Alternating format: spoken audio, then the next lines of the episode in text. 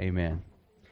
You can sit down. We're, that sounds bad. Sit down. No, you guys can have a seat if you like. And, and uh, if you're joining us on YouTube, I'm guessing most of you were sitting down anyways. If you're still standing up, you're, you're welcome to sit down.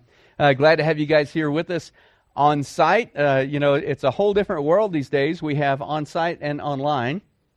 I used to say in person, but even the ones that are joining us online are in person, we hope, right? Does that make sense to you? That's the way I think I should not overthink things. We're glad you're here. And if this is your first time joining us online or, or your first time here in the series, we're in a series in the gospel of Jesus Christ according to Luke. And I like to say it that way because uh, we need to understand what gospel means. The word gospel means the good news. And, and so when we say the gospel of Luke, what we're really saying is the good news of Luke. And Luke would say, no, no, the good news isn't Luke. The good news is Jesus. So it's the gospel of Jesus Christ according to Luke. And, and we talked about this in the beginning as we uh, our, did our introduction for Luke. Luke was a physician. He was a detail kind of guy. That's my kind of guy. I'm guessing if they had spreadsheets back in that day, they didn't, but if they had, Luke would have been a spreadsheet kind of guy. He liked details. We'll see that uh, even today as we dig into Luke chapter 3, is where we'll be starting. Where we left off last week was one of my favorite stories uh, in Scripture. It was the story where Jesus' mom and dad left him behind at the temple in Jerusalem.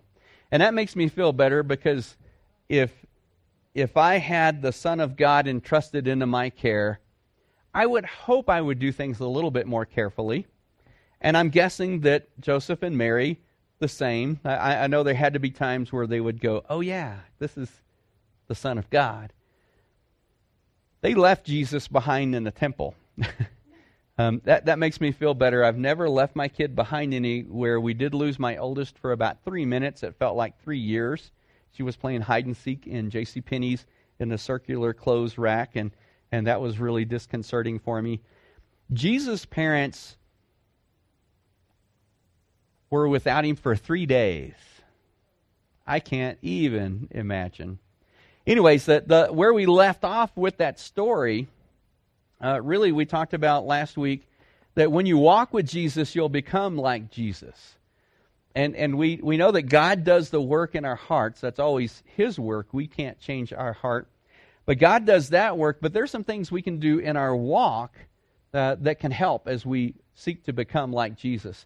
And, and, the last thing that we talked about, well, I'll just mention all three since I'm, I'm there. Uh, the, the first one was get into God's Word. We get into God's Word. That helps with our walk. Now, I, I don't know if you guys have realized this. Hopefully, you have. That God's Word is different. The Bible is different than anything else. It's not just an awesome collection uh, of true accounts of God working and moving in the hearts of people throughout history. It is that. It's not just awesome history. There is a lot of history in here. There's even a little bit of science if you dig a, a, bit into it. But really, the thing that makes the Bible unique is it is the very Word of God. The way that, that Paul writes it, it's God breathed. That's that word inspired. God breathed it out. And so the Bible is different than any other book. God uses His Spirit and His Word to change us. So get into God's Word. That helps with your walk. The other one is get around God's people. You guys are doing that here. Uh, you're doing it virtually for some of you. Um, we talked about a lot of different ways to do that in small groups and big groups. And then the last one, where we left off last week, which kind of uh, leads into the message today is get about God's business. Um, and Jesus, I love that line, and I think Jesus said it, well, I don't think, I know Jesus said it with genuine respect and love to his mother. When his mother basically said, You worried us sick. You remember that? You know, what have you done to us? I mean, why did you do this? And Jesus said, I, I can't say it the way I believe he said it, because uh, I'm just way too sarcastic, I think. But Jesus said it, I believe, with genuine love and respect. Mother, where would you expect me to be? Why, why did you look for me? Didn't you know I would be in my Father's house? And, and the, if we dig into that a bit, that means being about the Father's business, His affairs. And so we need to get about God's business. Well, today, uh, as we look, we're, we're kind of digging into a little bit. A new guy comes on the scene. Uh, let me just read it for you. This, this guy's name is John, which, by the way, um, in the Hebrew means the grace of the Lord or the Lord is gracious. And uh, I'll, I'll, just tell you the big idea in case it, it, gets a little bit warm and you, and you space out a little bit later, just so that you know. By the way, all these notes are on the YouVersion app. If you'll go to events, click our location, then our, our notes will be up there. But the big idea is this the main point is this. Uh, someone told me uh, when you preach, you tell them what you're going to say, then you say it, then you tell them what you said, right? Uh, is that, that how that works? So here's the big idea. Sometimes sharing the gospel is preparing the way for the Lord. And, and, and we'll talk, we'll dig that, uh, dig into that just a bit. But let me read the passage for you. This is John chapter 3, beginning in verse 1. We'll read through verse 6.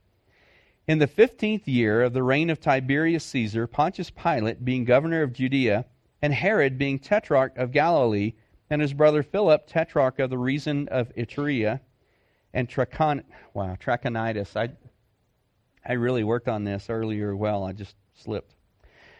And Lysanias, tetrarch of Abilene. Now, I told you Luke was a detail kind of guy, right? Uh, you remember the reason that I said Luke gives this detail? One, because it's true. Whenever you tell a story, the reason you include the detail is because it's true. Anybody do this back in '89 when you start you start your story that way? 1989, it was September I was worried because I was getting married in December. No, that, that's all true, but that's not the story. We, we add things to that. I got married in Ladonia, Texas, at First Baptist Church, Ladonia, where my great grandfather had been a deacon. See, when we tell true stories, we give detail. So I believe that's why Luke gives detail. This happened. This is true. Uh, I used to tell the kids, this is a story. This is from the Bible. It's a true story. But I think we can even do better than that. In our men's Bible study, as we're studying uh, the validity of, of Scripture and really digging into that, I think it's a whole lot better to say this is a biblical account that this happened. So this is the true account um, in the Bible. So Luke tells us because it's true. The second thing is he helps us get some context in here. He, he's setting uh, all of this, this context for us uh, that, that this happened in. And then the final reason, at least I think, uh, that, that Luke does this is because we can verify this. We can check these things out. Anyways, Luke's a detail guy. That's why he includes, we'll see this all through the gospel that, that he wrote. And then he says, verse 2, he adds more detail. During the high priesthood of Annas and um, Caiaphas, the word of God came to John, the son of Zechariah, in the wilderness. A lot of detail. So, the word of God came to John. This is John the Baptist, we know him as, or John the Baptizer. Um, I think they call him John the Baptist because he didn't drink. It said he didn't have any strong drink. He probably couldn't dance either. So, so here he is. John the Baptist is in the wilderness, and the word of God came to him. And it says this And he went into all the region around the Jordan proclaiming a baptism of repentance for the forgiveness of sin. As it is written in the book of the words of Isaiah the prophet, the voice of one crying in the wilderness, Prepare the way of the Lord, make his path straight. Every valley shall be filled, and every mountain and hill shall be made low, and the crooked shall become straight, and the rough places shall become level places, and all flesh will see the salvation of God. Now, think about John. This is this is the one the angel Gabriel came to his father, who was a priest, while he was serving in the temple, and proclaimed that God is going to give you and your wife Elizabeth a son. He's heard your prayers, but this isn't going to be any ordinary guy. This guy is going to come in the spirit of Elijah. And so th- this is amazing. This guy is coming to proclaim the salvation of the Lord. What what an amazing, I mean, what an awesome responsibility. This is this is not your typical guy. In fact, uh, uh, the best way that I could think that we could liken it to our world today is if God, I'm making this up. This is an illustration. I just want you to know because I'm not a prophet and I don't want you to throw rocks at me if this isn't true. No.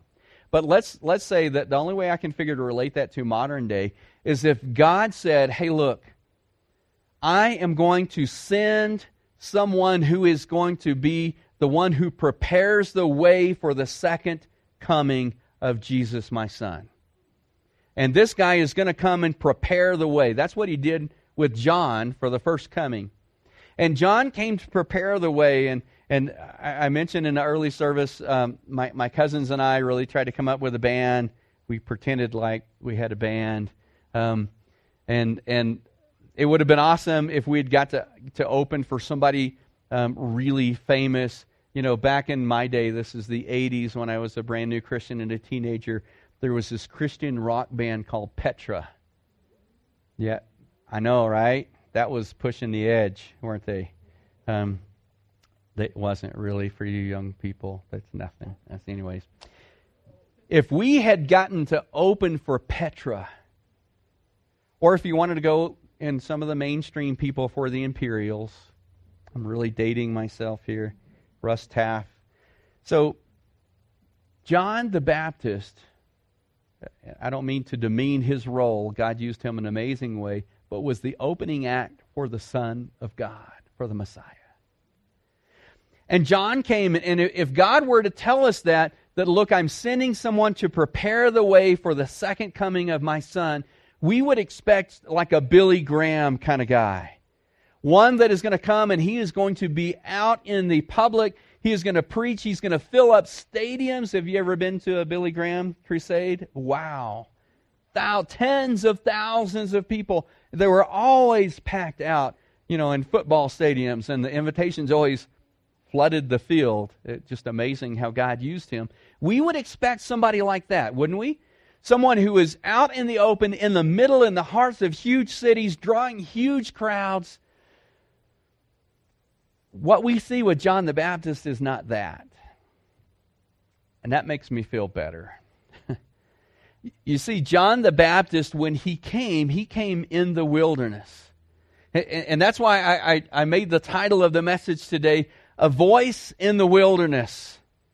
Have you ever have you ever shared the gospel with someone and you're not sure they really understood a word you said? Has that ever happened to you? You're talking with them and you're thinking maybe they don't speak English. I don't know. It just seems to kind of fall on, on deaf ears. Sometimes, whenever we, we talk about sharing the gospel, and that's what we're going to focus on today, that's what John the Baptist really came to do in preparing the way for the Lord sometimes in sharing the gospel, what we're really doing is preparing the way for the Lord. Now, that's not the way we think of it. If I were to tell you, hey guys, we're going to meet together today at 3, I'm making this up just so I don't know anyone from YouTube uh, who's watching online to, to show up here, but if I said we're going to show up at 3 o'clock today and we're going to go share the gospel, our expectation, what we think about in sharing the gospel with someone, is that we're going to have a lot of people come to faith in Christ. Now, I hope that would happen because we're sharing good news to a world who desperately needs some good news. But sharing the gospel is not simply leading someone to faith in Christ, or it's not only leading someone to faith in Christ. And and so John the Baptist, as he did that, he was sharing the gospel with people. God was using him in amazing ways. Next week, uh, we, we get to see some of the fun things, um, the, the fun ways that John the Baptist did that. But but John the Baptist, as near as I can tell in Scripture, never had the privilege, now he pointed people to Christ, but of having someone, what we would call leading someone to faith in Christ. In fact, if you'll remember, the Apostle Paul in Acts runs across a group of John the Baptist disciples. You remember the story? They weren't Christians. They were disciples of John the Baptist. They hadn't heard the whole story. John the Baptist had a ministry of preparation where he prepared the way for the Lord so people could come to faith in Christ. So let me just give you quickly, okay, maybe not quickly, we still have some time. I'll give you slowly three things that, that, that I think really in, encompass what sharing the gospel is not just, we, we think if I'm going to go out and share the gospel with someone, in fact, before I share them, we think if I share the gospel with someone and they don't come to faith in Christ that I failed. have you ever felt that way? Maybe it's a friend, maybe it's a family member, and and you pour your heart out to them and, and you share with them what Christ has done in your life, and you share with them their need for Christ because of their sin, and, and the amazing way that God demonstrated his love that Jesus on the cross took our sin, that he took the penalty for our sin, and then he exchanges our sin for his righteousness, that we can be right before God, and and and you think I've explained that as best I can, and they say, okay, and then go on. You're like, I failed. I, I messed it up. What did I do wrong? That's not really what sharing the gospel is all about. So, three things in here. Let me tell you. The first one is this. Sometimes, I'll say it again sharing the gospel is preparing the way for the Lord. Sometimes sharing the gospel is simply sowing. I don't mean S E W I N G, but planting seeds. Anybody here, like, did you grow up on a farm? Nobody? Anybody have a, a garden in their backyard? Anybody have an ivy plant in their house? Okay. if you have no plants at all, I, I, can I can adopt out one of my piece of my aloe vera to you. My aloe vera keeps having babies, and my my daughter adopted some. I'm a pretty protective adopted. I keep track of my my adoptees, anyways. I didn't. I grew up in a city. I grew up in Dallas Fort Worth, but my dad was a country boy, and you know we had a garden in the back. So, so whenever I'm talking about these kind of things, I've had to learn later. Sometimes sharing the gospel is sowing. It's planting seeds. You guys know the parable of the sower. We call it, some people call it the parable of the soils. But, but if, we, if we think about that, uh, Jesus is telling this parable, and everyone there understood. They watched this happening as they were walking along. In fact, there could very well have been someone sowing seeds nearby when Jesus told this parable. But they would have a, a, a pouch kind of that would hang around the side, and I'm right handed, so mine would be on my left side. And, and he would grab the seed and he would just toss it, just grab a handful and just throw it out. That seems wasteful for us, but maybe that's because my dad made me make the little rows and poke my finger in and put a seed in there. Well, we know, we know that if we want a big harvest, so if I wanted a lot of cucumbers, I'm going to have to plant a lot of seeds. And, and not all the seeds make it. That's kind of the, the parable that Jesus is telling. Some it falls on the hard ground and the birds eat it immediately. I, I saw this the other day. It was a, an advertisement for this rollout um, uh, seed and fertilizer stuff for your yard. And, and it had one where the guy threw the seeds out, and then you look out and there's like a flock of birds that are eating the seeds. So that's what happened to the, the seed that fell on the hard soil. Then there was seed that fell in, in the rocky soil you know, it was kind of shallow, so it sprung up quickly, but when the sun came, it died. And, and then there was some that went over in the thorns and thistles, or if you're from where I'm from in Texas, that would be the, the weeds and the stickers. Um, and so it, it got choked out by the weeds a- after it grew. And then you had the seed that fortunately fell on the fertile soil, and it grew, and it bore fruit. So, so that's the sower. Sometimes sharing the gospel is preparing the way of the Lord, and, and it's sowing. You are sowing the seed. Someone has to do that. And, and we, we kind of get messed up. Maybe it's the techniques and tools that we've taught people along the way and how to share the gospel. We kind of think it's like this. We kind of think that I go to this guy over here and I share the gospel with him, that I get to plant the seed, watch it grow, and get the fruit right there. Right? Well, I'm no farmer, but I know that's not the way it works. That you have to plant the seed, and it takes a while before you can bear the before you can reap the fruit from it. In fact, uh, have you guys ever planted like a, a, fruit tree? Have you ever done that? No. Okay. Well, okay. Some of you have. Sometimes it's years before that thing will finally bear fruit. We lived in the house that we're at now for years before an apple finally popped out. I didn't know that was an apple tree. Yeah. Um, and, and then this year, just because this has been a crazy year anyways, but along the side of our road, I didn't know there were four cherry trees there. It, they, yeah, it bore fruit this year. Cherries, they're gone now. Don't run, rush over there. Sometimes we just plant the seeds.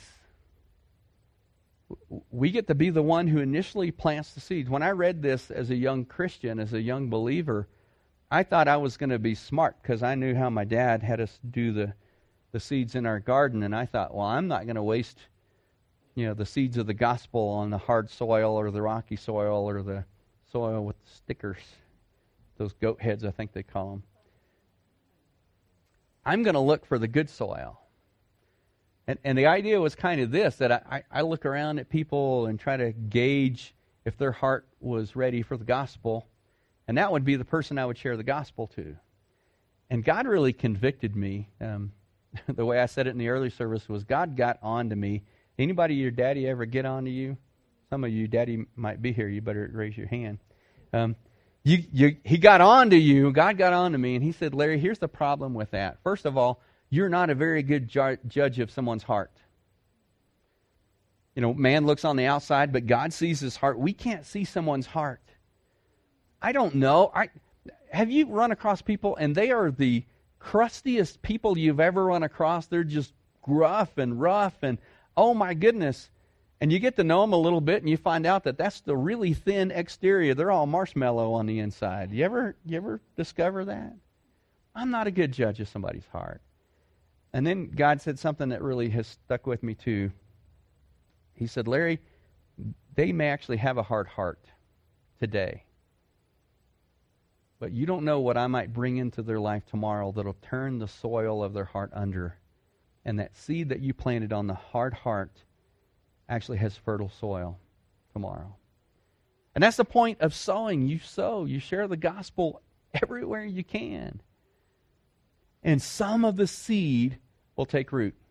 And then that leads us to the second part, really. And, and I don't know if they're really parts or phases or whatever, but the second component in sharing the gospel, sometimes when we're sharing the gospel with somebody, what we're doing is cultivating a seed that was already planted. I love the way Paul puts this. Paul says in, uh, got to turn my page, sorry. Paul says in 1 Corinthians chapter 3, verse 6, he says, I planted and Apollos watered, but God caused the growth. Here's what he's saying is that Paul planted the seed, but Apollos cultivated the seed. He watered it. Now, here's one thing that we do for my wife for Mother's Day. This isn't the only thing, but this is one of the things. Careful, by, by the way, what traditions you start because you'll be doing these forever. If we ever don't do this, we're in trouble. But we buy her plants. Up here, after Mother's Day, we're probably not going to get a hard freeze. Okay? I know in Texas it's not that way. But uh, in Texas, you might have 100 degrees at the beginning of May. I don't know. Probably after after Mother's Day, we're pretty safe that it, we might get a freeze, but it won't be a hard freeze. And so Mother's Day, we go out and buy her like hundreds of dollars in plants. Not too many, maybe 150 $200 in plants. And, and, and we plant them, and they look marvelous. We do this on Saturdays, so they're all pretty for Mother's Day, and then we watch them die. You guys ever, is that how you do your plants? Well, this year, I found out you got to water those things. And some of those plants are hanging plants. I forget if they're pansies or petunias. I think they're petunias. They like to be watered every day. And, and they're made, the hanging plants, so that you just drench them, you know, water the snot out of them, and then it, it just drains, and it's okay. And they like that. If you miss a day on some of those plants, they start to wilt in a day, especially it's been hot here. If you're if you're visiting with us, I'm, I'm I apologize. We've hit 82 or 83 like two day, two or three days straight. I'm sorry. Um, we'll try to do better. And, and so if I miss some of those and, and just missing one day watering, and man, that thing starts to wilt, some of them. And then I learned that there are some plants that they don't want to be watered every day. That something about their roots rotting, or, you know, I, I don't know. And so some of them you have to poke your finger in the soil and check and see if it needs a little bit of water and put that. You have to cultivate. You, you, you don't just plant something and go away and think it's going to grow fine on its own. You, you, need to water it. And Paul talks about that. That Paul said, I planted the seeds, but Apollos came and, and he watered it. He cultivated it. And no telling who many more that came, came along. Uh, who many? That's not good English even in Texas. No telling who or how many more came along and continued to cultivate the seed of the gospel that was planted. I would say that that's probably the bulk of the gospel sharing is cultivating. Some people get to plant, and we're going to see in a moment, some people get to reap, but I think the bulk of, of sharing the gospel is cultivating. Now, we live in a microwave society, and if you have a microwave dinner that takes seven minutes to cook, well, that's just too long. Especially if you got to take it out and pull the film back and stir it and then stick it back in and let it cook and then after it's done, you have to wait two minutes before you can eat it. I don't know what that's about, but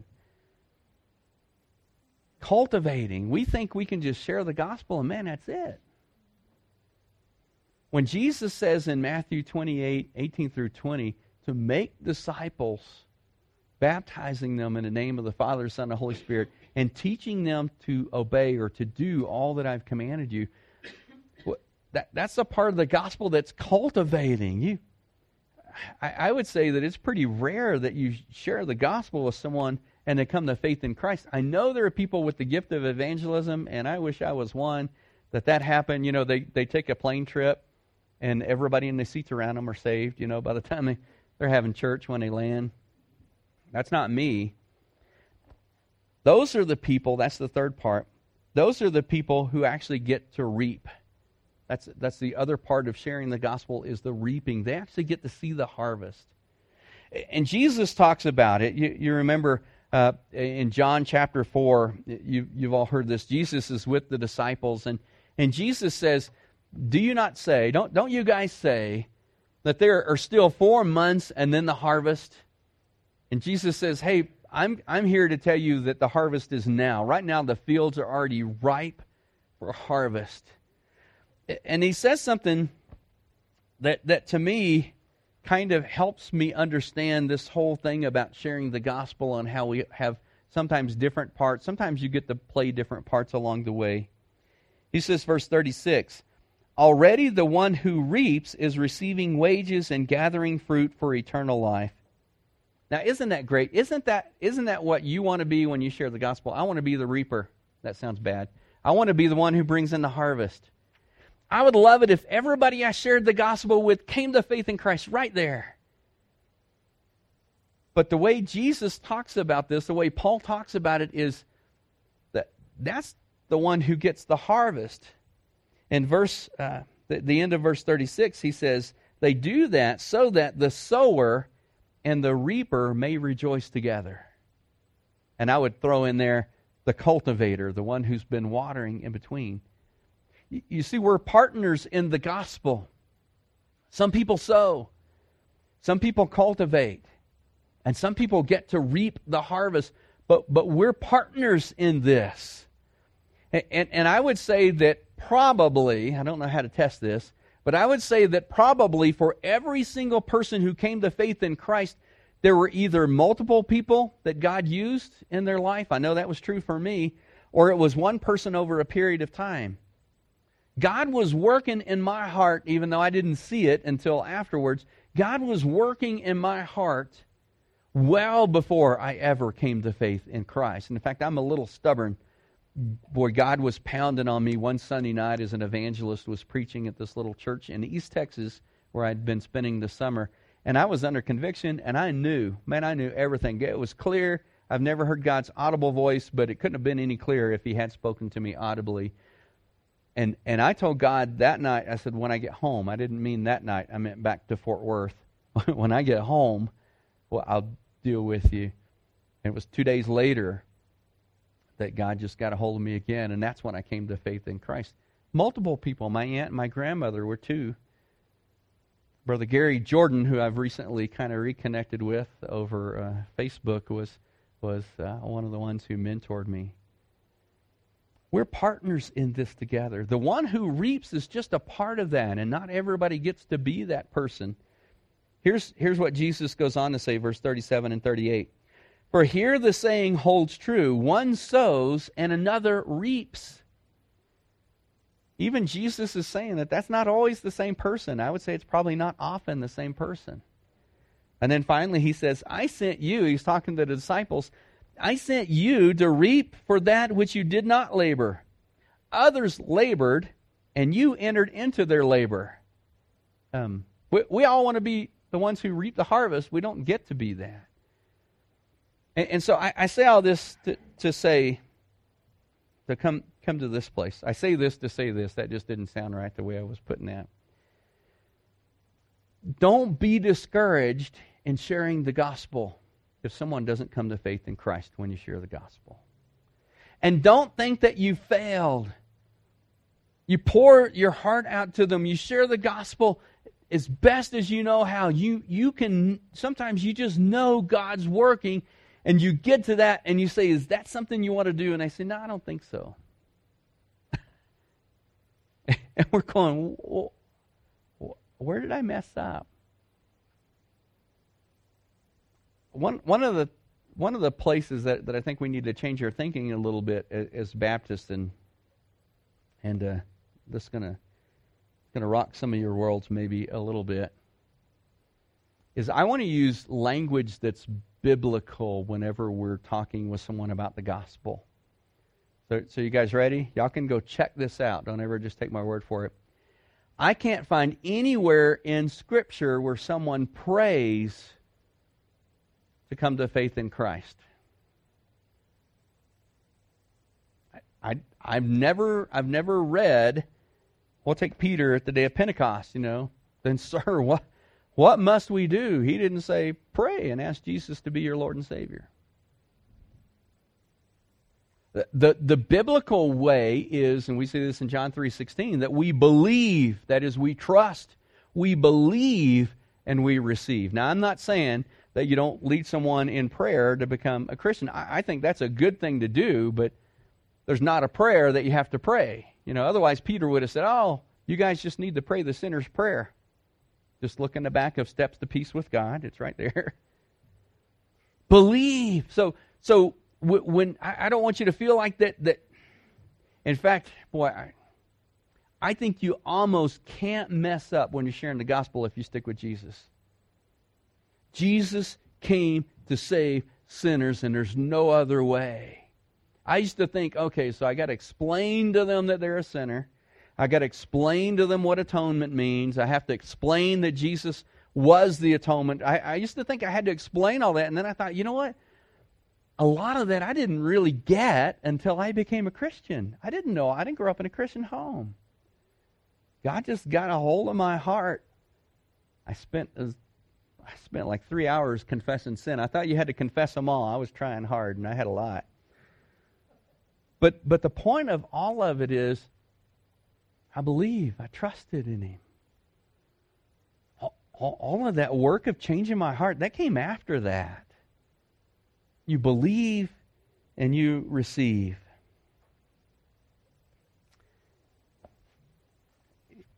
Here's, here's what I want you to know today. Jesus in, in Matthew chapter 9, verse uh, 35 through 38 is he's talking with his disciples again. Um, and, and he says something in here that is, has been used a, a different way than, that I'm, I'm going to I'm gonna look at it a little differently for us this morning as we close. Says, Jesus went through all the cities and the villages, teaching in their synagogues, proclaiming the gospel, the good news of the kingdom, and healing every disease and every affliction. And then Jesus, it says, look, and when he saw the crowds, he had compassion for them because they were harassed and helpless, like sheep without a shepherd.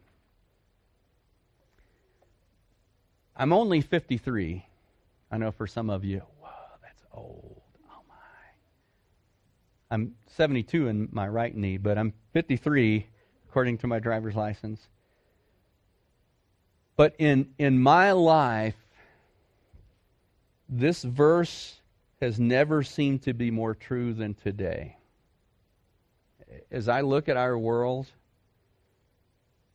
they're harassed, they're helpless, they're like sheep without a shepherd. We are living, at least in my lifetime, in the strangest time that I can think of. There's never been a time more than now that people need to hear the gospel.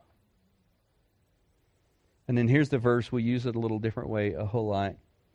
Then Jesus said to his disciples, The harvest is plentiful, but the laborers are few. Therefore, pray earnestly to the Lord that he would send laborers into his harvest.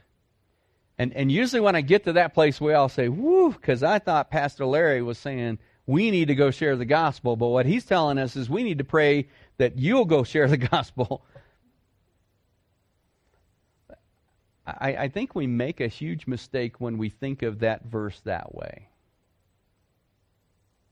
I think we need to think of it more like Isaiah when in Isaiah chapter 6 he's in the temple and God shows up in a big way and God says, "Whom shall I send and who will go for me?" And Isaiah, I, I can I don't think he raised his hand, but I can picture shoots his hand up, "I'll go. Send me." You see, I believe fully that when we pray this prayer, we're saying, God, I realize I'm volunteering for this. L- let me tell you three things I know. I didn't have to make these up. I'm going to steal it from the Bible right here, what we just read. That, that the harvest is plentiful. You, you may not be from New Mexico, and I don't know exactly what it's like in the area you're in. But according to the studies, as best they can figure this, they say that 9 out of 10 people in New Mexico do not have a relationship with Jesus Christ. If you want to look at lostness, if you want to look at how plentiful the harvest is, 90% of people in the state of New Mexico do not know Jesus. So if you're standing in Walmart, I'm assuming you're the one that does. Those other nine people standing by you don't. There's a harvest. And it's huge. now, I know we live in a little microcosm in this little area. So we're going to say maybe two people out of the ten do, and eight people don't. I, I've said this a lot, and we have to keep reminding ourselves as churches of this. Um, we don't have to compete with other churches. There's enough lost people to go around. There are enough people that are harassed and helpless and without a shepherd. We have enough that if, if everyone in our little area around here in a five or ten mile radius came to faith in Christ, you couldn't build, we couldn't get enough land to build enough churches to house them. The harvest is plentiful. And here's the second thing I know the laborers are few. Um, they did studies, and I don't recall the numbers exactly, maybe because I tried to block them out, asking Christians how often they share their faith. How often do you share the gospel? They've asked them, when, how many people have you had the privilege of leading to Christ? Now we know that that's not all there is to sharing the gospel. But the numbers are low. The laborers are few. I don't know if you knew this or not, but when you came to faith in Christ, you were drafted as a gospel sharer. There's, there's not a gift of sharing the gospel, it's a command of sharing the gospel. It's not the great suggestion, it's the great commission. We are all commissioned to make disciples.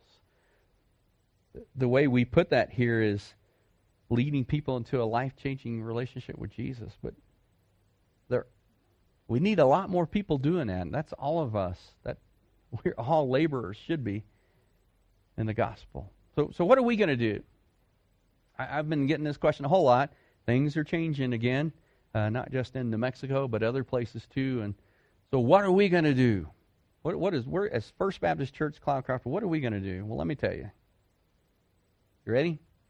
Write this down. We are going to be about the Father's business. Anything else we, we do is not why we're here. I, I love that when Jesus said that to his mother. Why were you looking for me? Didn't you know this is where I would be?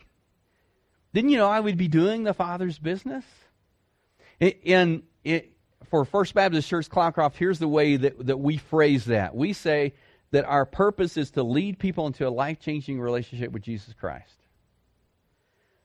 man, I think right now I've been here almost it'll be 17 years November, and right now more than any other time, and we've had some things that we've had to deal with here in, in those 17 years, but now more than any other time is the potential for distraction from what God has called us to do.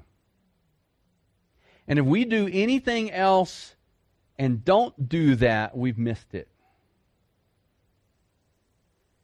We can have great programs, we can have all kinds of great plans. It's hard to plan more than three weeks out nowadays, anyways, but we can have all of that, but if we are not leading people into a life changing relationship with Jesus Christ, we missed it. That's not, we're, we're not doing what we're called to do.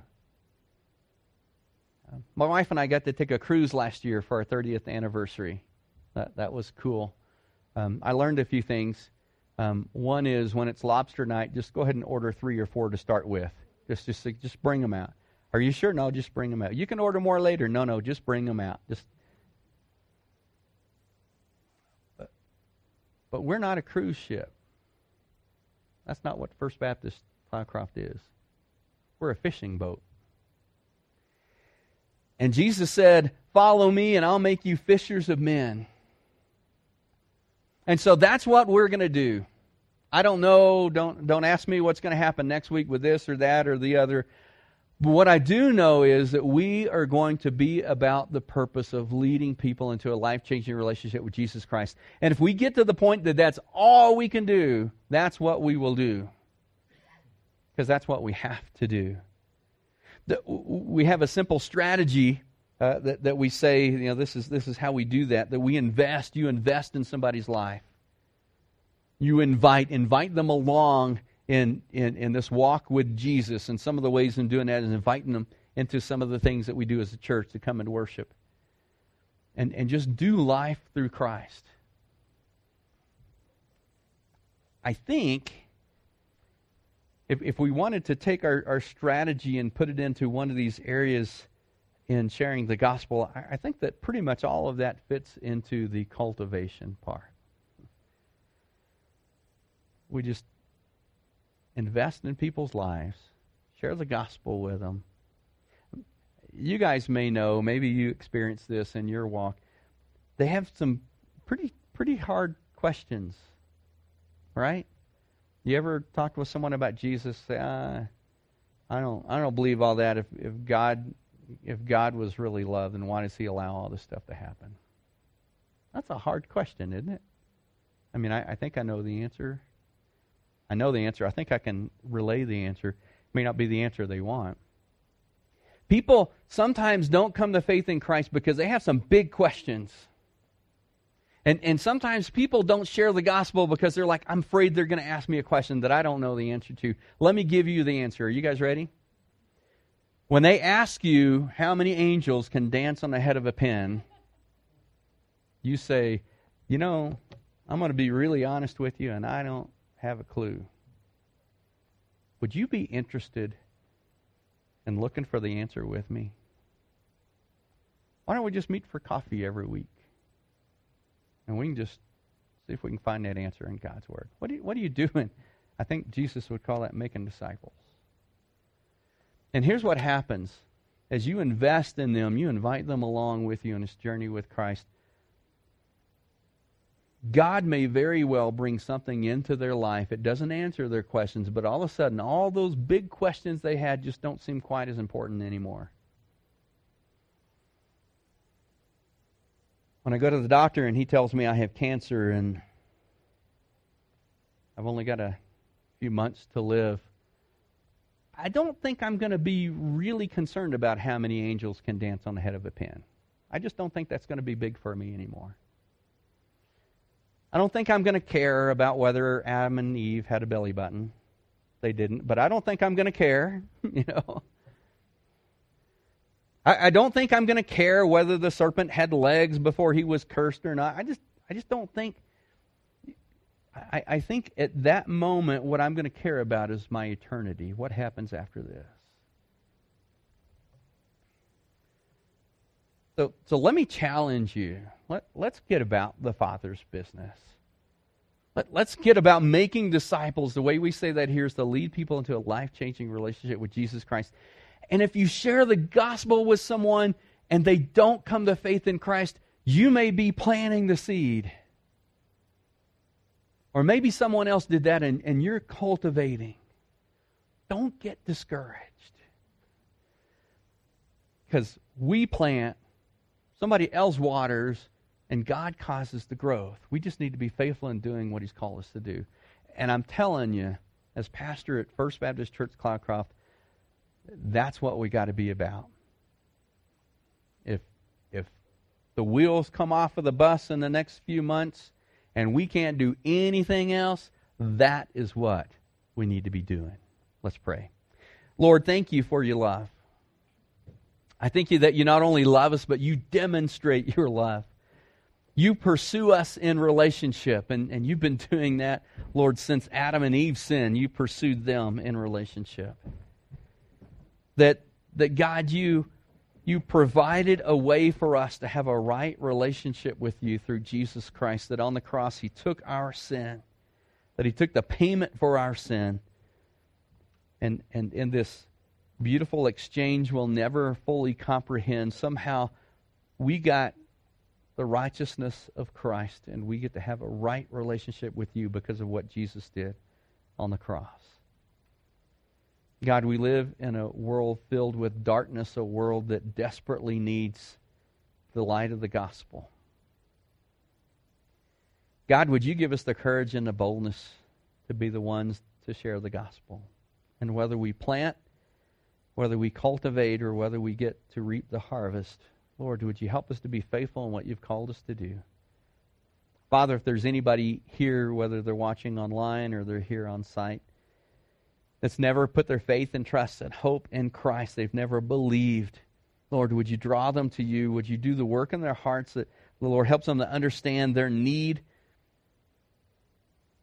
for Christ because of their sin and the provision that you made through Jesus on the cross? And today, maybe today, would be the day that they would trust in Christ come to faith in Him. Lord, if you came back today, I pray that you would find us faithful, doing what you left us to do, and that is to share the gospel with the lost world. In Jesus' name we pray. Amen.